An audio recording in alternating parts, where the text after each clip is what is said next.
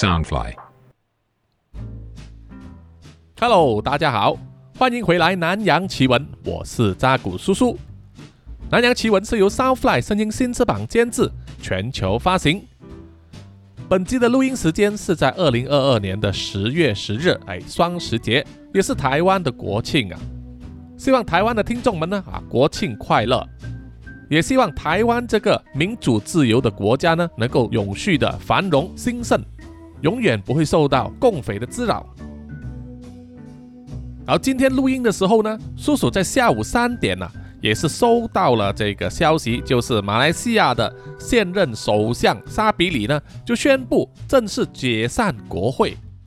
也就是说，在接下来的六十天里面呢，马来西亚将要举行全国大选啊。那么这个是不是好时机呢？很难说，因为年尾的时候啊，马来西亚呢通常都会遇上水灾，很多州属的降雨量都会大增，引发水灾，影响很多人呐、也有灾黎会流离失所。那么为什么选在这个时候搞大选呢？当然都是执政党的用意啊，他们认为现在是最佳的时机，而根本不管灾黎的死活。无论如何，既然解散了国会啊，大选要来的话，那么当然叔叔呢也会尽我作为马来西亚公民的这个责任，就是会去投票了。那么叔叔已经投过四届了哈，所以这次是第五次，绝对也会投下神圣的一票，就是希望呢能够改朝换代啊。把执政了六十多年有余的这个国政呢拉下来。那么叔叔也知道啊，在十一月尾的时候呢，台湾也会迎来大选，希望所有呃符合投票年龄的听众们呢也去投票啊，因为这个是你们天生的权利，不要浪费了哈。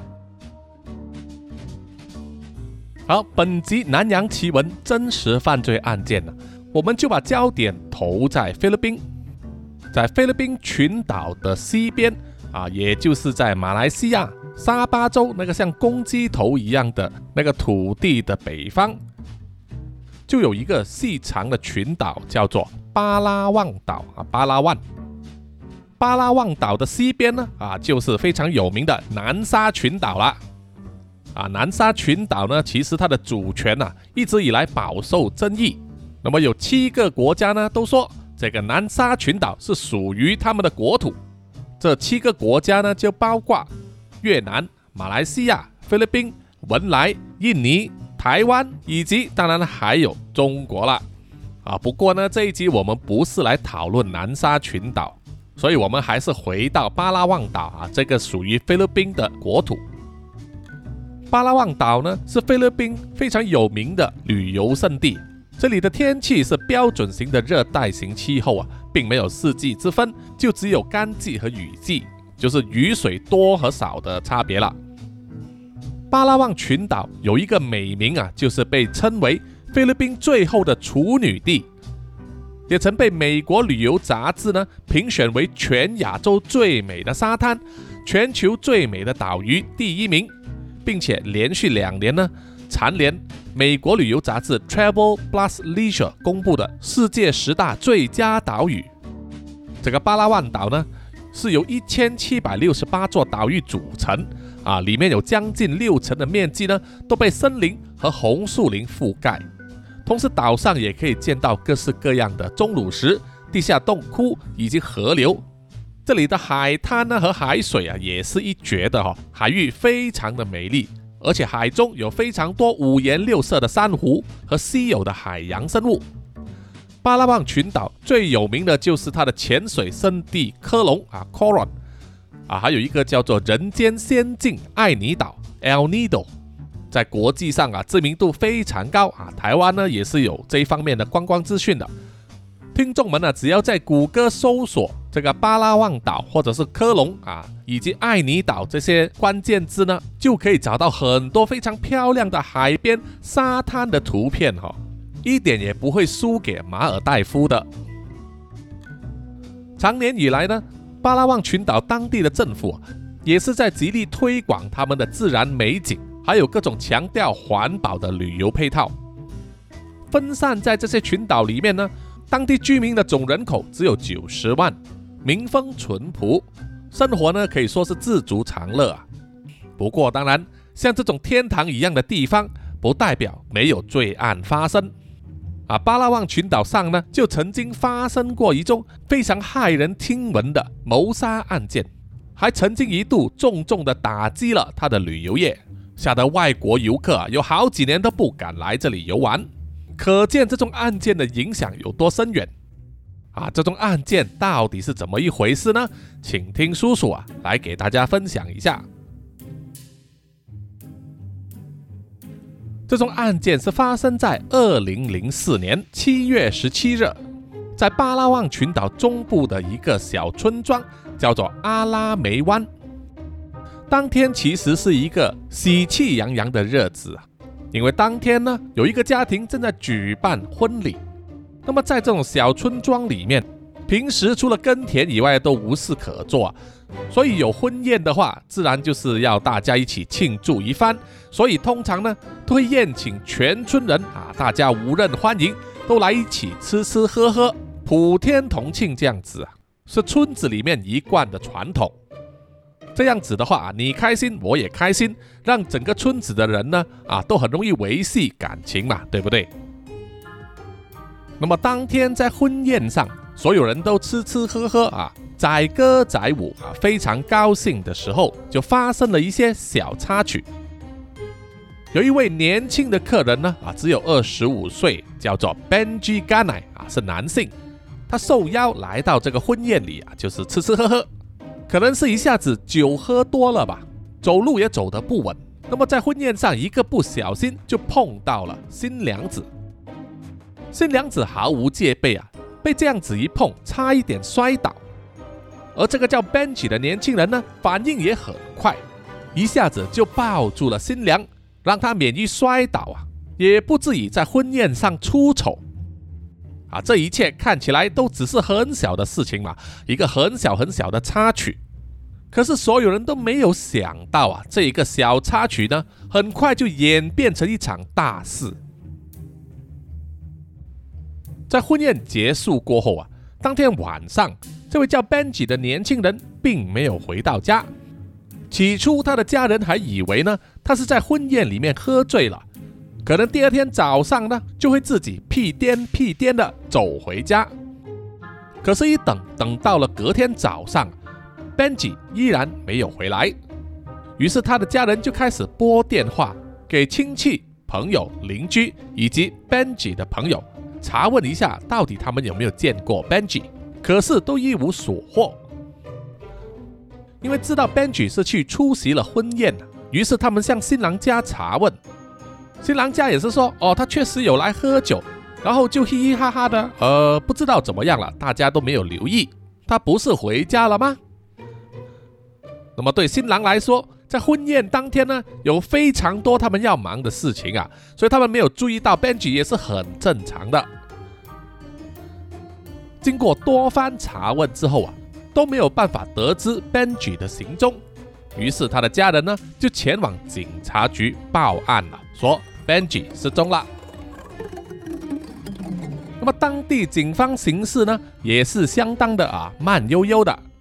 过了两三天之后啊，也查不出什么结果，没有人知道 Benji 去了哪里，他就好像是人间蒸发一样。于是，在街坊之间就开始有各种各样的传言。有人说 Benji 会不会在婚宴上喝醉了，然后就去做笨猪跳呢？啊！一跳跳进海里就没有再上来了。也有人说，会不会 Benji 是在婚宴上认识了一个新女朋友，然后两个人就私奔了呢？各种各样的传言在街坊里面传得沸沸扬扬啊！这让某一个人呢越听越觉得烦躁和不安。这个人呢叫做 Juni Buyon，在婚宴当天，他也是在现场。他蹲在家里啊，因为听到外面的传言，觉得这个叫做 Benji 的年轻人失踪啊，越传越盛，搞不好有一天呢，真相就会被别人揭发出来，可能是做贼心虚，或者是说心中的罪恶感啊太重了，让这个 Juni b u y o 呢忍不住，就在七月二十日那一天前往警察局自首。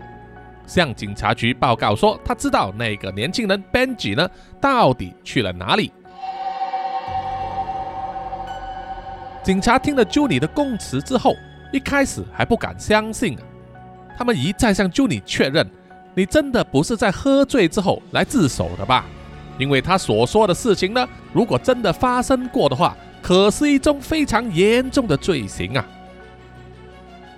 Junie 点头。不断的忏悔，并且承认说，他所说的一切都是真实的，绝对没有半句谎言。于是警方呢，啊，就半信半疑的根据 Junie 所描述的地点，前往那里查看。结果呢，警方进入森林里面呢，在 Junie 所描述的地点，发现了一些被火烧烤过的痕迹，还有一些被烧过的纤维以及头发。这一下，警方觉得朱尼所说的可能是真的，于是啊，马上回去警察局里面呢，正式开档调查。除了安排更多人进入森林里搜索物证之外，也派出警察去逮捕嫌犯。被抓到的嫌犯是谁呢？就是四十七岁的农场工人，叫做 Eladio b a l e 然后是他的二十一岁儿子 Gerard b a l e 还有他三十六岁的好朋友 Sabuturi Peck。警方把这三名嫌犯带回警局盘问的时候，他们三人都自口否认有干下这个罪行。于是警方把他们扣押起来，继续寻找证据。结果在两天之后啊，在森林里面找到了被烟火熏黑的骨头。因为只剩下焦黑的骨头嘛，没有办法辨认死者的身份，于是当地警局呢就必须将这些尸骨送去马尼拉进行这个 DNA 检测，一来一回呢可能要花几个月的时间。不过啊，这样子呢已经足够引来当地的电视台 GM7 啊来到巴拉望岛里了进行采访报道。然后在自己的电视新闻频道里面播出，才引起了整个菲律宾人民的注意啊，造成了非常大的轰动。那么到底整件事是怎么一回事呢？就是啊，前面说到在那个婚宴里面所发生的小插曲，就是那位二十五岁的年轻人 Benji 呢，就一个不小心就碰到了新娘，新娘差一点跌倒啊。于是他就眼明手快的抱住了新娘，让她免于跌倒出丑。这种原本只是一个无心之失啊，无伤大雅嘛。可是看在别人眼里呢，却不是这么一回事啊。当天这一系列的举动呢，全部都被主嫌犯伊拉迪奥·鲍雷看在眼里。伊拉迪奥·鲍雷是谁呢？正是新娘子的爸爸。啊，他虽然四十七岁，视力可能非常好啊，一眼就看见了。说那个叫做 Benji 的年轻人在抱住新娘子，也就是自己的女儿的时候呢，伸出了他的狼爪子，啊，我们粤语叫做喊猪手，啊，这个咸猪手呢，就去抓住了新娘的屁股。对新娘子的老爸来说，此举啊，真的是大大的冒犯。这个到底是基于什么样的概念呢？我们没有办法了解。总之呢，伊拉迪奥·鲍雷看见 Benji 呢这样子抓住了自己女儿的屁股啊，虽然只是一瞬间，其他宾客或者是新郎有没有看见啊，我们也不知道。但是他看见了哈，作为新娘子的老爸呢，觉得自己的颜面挂不住，我女儿一生的忠贞都给你这个小子给毁了。所以啊，他怒火中烧，非常的愤怒，觉得啊自己必须出手呢，对付这个叫 Benji 的小子不可。于是伊拉迪奥·鲍雷呢就不动声色的起身离开了座位啊，去找人啊。我们马来西亚呢叫做吊水哈，丢水，广东话呢就是斑马了哈，找人来帮忙的意思。在婚宴里面。包磊就找到了他二十一岁的儿子 Gerard，自己的好朋友啊，三十六岁的 Sabuturi Pay 两个人，但是他觉得还不够，于是又找了 Juni Buyon，也就是去警察局自首的那个人。四个人一起呢，就在婚宴上啊找了一个理由，把 Benji 带离了婚宴，逼他坐上了一辆电动三轮车，然后就开到附近的树林里面。而死者 Benji 啊，可能是喝嗨了，完全不知道自己大祸临头啊，被四个人呢硬硬的载去了树林里面。在漆黑的树林里呢，Benji 就被愤怒的伊拉朵指责，说他羞辱了他家族的面子。然后啊，没给机会 Benji 去解释呢，Elado 就掏出了他事先准备的小刀，静悄悄的就刺进 Benji 的心脏里。把他给刺死了。杀死 Benji 之后，他们怎么处理呢？当时 Eladio 呢就指使其他人在周围收集一些干燥的椰子叶，啊，椰子树叶都很大片的哈，又细又长。他们把这些干燥的椰子叶呢铺在这个 Benji 的尸体上面，然后又把事先准备好的煤油呢浇在上面，然后点起一把火。就把他的尸体呢烧起来，看着 Benji 的尸体覆盖在火焰之中，Eladio 可能是怒气未消，还是啊要想办法呢，要把身边所有的共犯啊都逼迫要站在同一条船上。于是他就有了一个想法，一个非常变态恐怖的想法，就是在尸体烧得焦黑之后啊，他用身上的小刀。先割下了尸体的耳朵，接着又把他的舌头拉出来割断，然后吃掉。当时为什么会有这种想法，或者是到底是有多大的仇恨，必须吃其肉饮其血呢？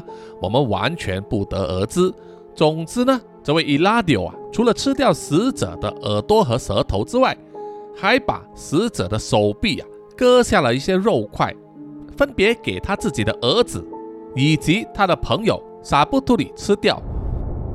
而最后一个在现场目睹整个情况的人呐，就是 Juni 不有了，他也逃不掉啊。伊拉迪奥用小刀割了一块肉，送到了 Juni 的面前，叫他吃下。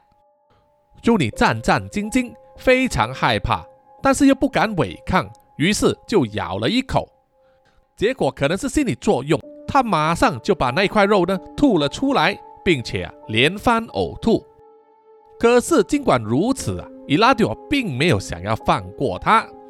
他可能说啊，我们现在大家都是共犯啊，都在同一条船上。既然我们都吃过他的肉啊，你也不能例外。于是呢，又用小刀割下一块肉，强迫 Juni 把它吃掉。还说啊，如果你不把它吞下的话，我就用小刀刺死你，然后再吃你的肉。在被刀子要挟的情况之下，朱尼只好无奈的硬生生把那块肉片呢吞下肚子了。好，接下来又怎么样呢？人的尸体这么大块啊，放在那里烧也不是办法。于是伊拉迪欧呢就想到了一条妙计啊。就是用他的小刀，尽量把尸体的肉块切碎，然后把肉块装进了塑胶袋里，带回去婚宴那里啊，并且由伊拉迪欧呢亲手下厨，在厨房里面把这些肉块呢都切成小块，再加上一些香料以及拌酱啊，然后呢在婚宴上招待给所有的食客享用。而在婚宴上的宾客啊，不知就里的，可能很多人都吃过这些人肉，而且有些人呢还意犹未尽，把这些肉块打包带回家，可能放进冰箱里面呢，隔天再拿出来享用，真的是 Oh my God 啊！在巴拉望这个小岛里面呢，发生杀人的案件本来就不多，现在是居然还有人吃人的情况啊！更加的骇人听闻，所以事件在新闻媒体上爆出来之后，才会引起了巨大的轰动。这对当地的旅游业呢，造成了很大的影响。连旅游局的官员呢，也必须站出来发话宣传，说那个只是独立的案件呐，希望大家不要以为巴拉万岛上啊有食人族的这种传言。这些官员甚至还抱怨呢，新闻媒体特地大力渲染人吃人这个情节，说的好像是当地岛民文化的一部分这样子啊，根本就是断章取义啊，是错误的一种示范。那么这种案件的后续到底发展成怎么样呢？网络上都没有资讯啊，只是说他们逮捕了这几名嫌犯，到底他们是不是罪名成立，会不会被判刑等等呢，都没有后续的报道，所以叔叔也没办法呢告诉大家。但是叔叔可以想象啊，这种杀人烧尸还吃掉的行为呢，八成是逃不掉死刑的了。另外呢，在现代这个文明世界里面呢，说到人吃人，好像只是电影或者恐怖小说里面的情节。不过在现实世界里呢，在某些国家里还是会发生。而菲律宾呢，当然也就是包含了其中好几件了。早在一九四五年到一九四七年啊，第二次世界大战期间，在菲律宾的敏达瑙有一个内陆省份啊，叫做布基诺啊，布基农。当时就发生过日本皇军呢吃掉七十七名当地农民的事件发生，这是因为当时呢已经到了二战的末期，占领了菲律宾的日本皇军在盟军的围攻之下，物资的输送被切断，导致资源短缺。但是当地的日军依然在顽抗啊，在他们的食物全部被吃光之后，于是他们就抓了当地的农民。不管是男的、女的，甚至还有小孩，这群不幸的人呢，就被热区呢当场开枪打死，然后割下他们的肉啊煮来吃，用来充饥。好，另外一宗吃人案件呢，是发生在二零一四年呢，在菲律宾的安巴段这个地方，那里有一个贫困的村落，有一名五十六岁的妇女叫做姆萨拉阿缪，因为卧病在床。那么他有三个儿子呢，分别是长男三十五岁的丹德，次男是二十一岁的帕瑞，以及最小的只有十八岁的 Ibrahim，就不知道是哪一根筋烧掉啊？觉得母亲的病呢，是因为他被恶魔附身了啊！为了驱魔呢，于是他们就用柴刀把卧病在床的母亲活活砍死，不但是放掉了尸体上的鲜血。还把部分的内脏拿来吃掉啊，是生吃而不是煮熟的哦。因为附近的邻居听见了他们的屋子里发出了奇怪的叫声，心中产生怀疑啊，才去报警。警察来到的时候才揭发这一宗案件。但是呢，这三兄弟啊依然自口否认说他们杀死自己的母亲，只是说他们用他们认为正确的方法帮他驱魔而已。啊，这个真的是非常恐怖。嗯，还有最后一宗非常有名的就是啊，二十九岁的这个年轻人 Efren Matedios，他是住在 Barangay，Barangay 呢，呃，中文叫做苗龙癌，它是菲律宾呢最小的一个行政区。Barangay 在当地呢也是俗称一个非常小的村庄。那么在当地呢，这个叫做 Efren 的年轻人呐。在邻居的眼中是一个年轻有为的男子啊，风评很好啊，都说他很善良。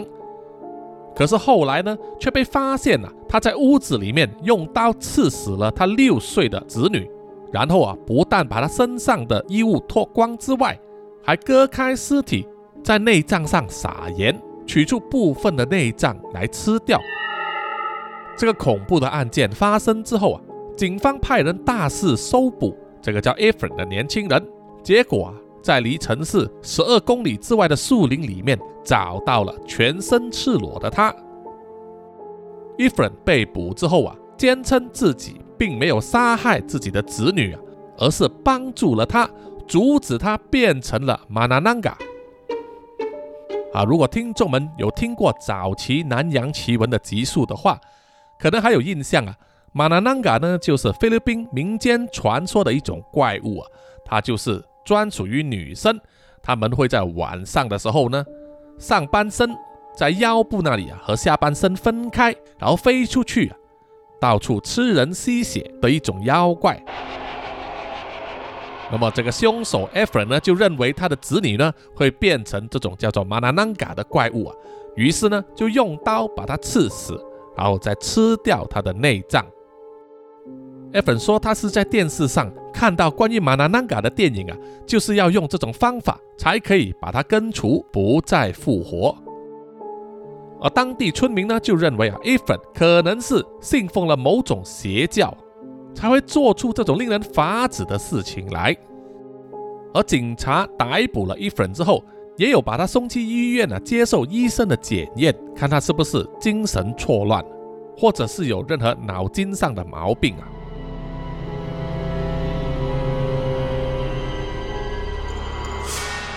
好，本集的南洋奇闻真实犯罪案件呢，就暂时到这里了哈，谢谢各位听众的收听。有什么意见或者回馈的话，欢迎到南洋奇闻的 IG、Facebook、YouTube、Apple Podcast 还有 Mixer Box 上给叔叔留言点赞哈，谢谢大家。好，在最后的最后呢，请让叔叔感谢所有赞助者，念出赞助者的名单。首先要感谢的就是南洋探险家 Jimmy Chin、Alan Yu 以及陈忠杰。接下来是南洋侦查员二四公园图子 Rafu 一直该。三 D 丽、真爱笑、三十三、洪志伟、Kinas、蔡小桦、宋婉玲、朱小妮、许家伟、李承德、洪丽玲以及苏国豪。接下来是南洋守护者萧雅欣、赖玉佳以及卡奥利 Momo。接下来是南洋信徒 Adam Lossley、吴大佩、苏新串以及阿全。而最后呢呢就是南洋守护者 Joanne Wu。谢谢你们，谢谢大家。好，我们下一集再见吧，拜拜。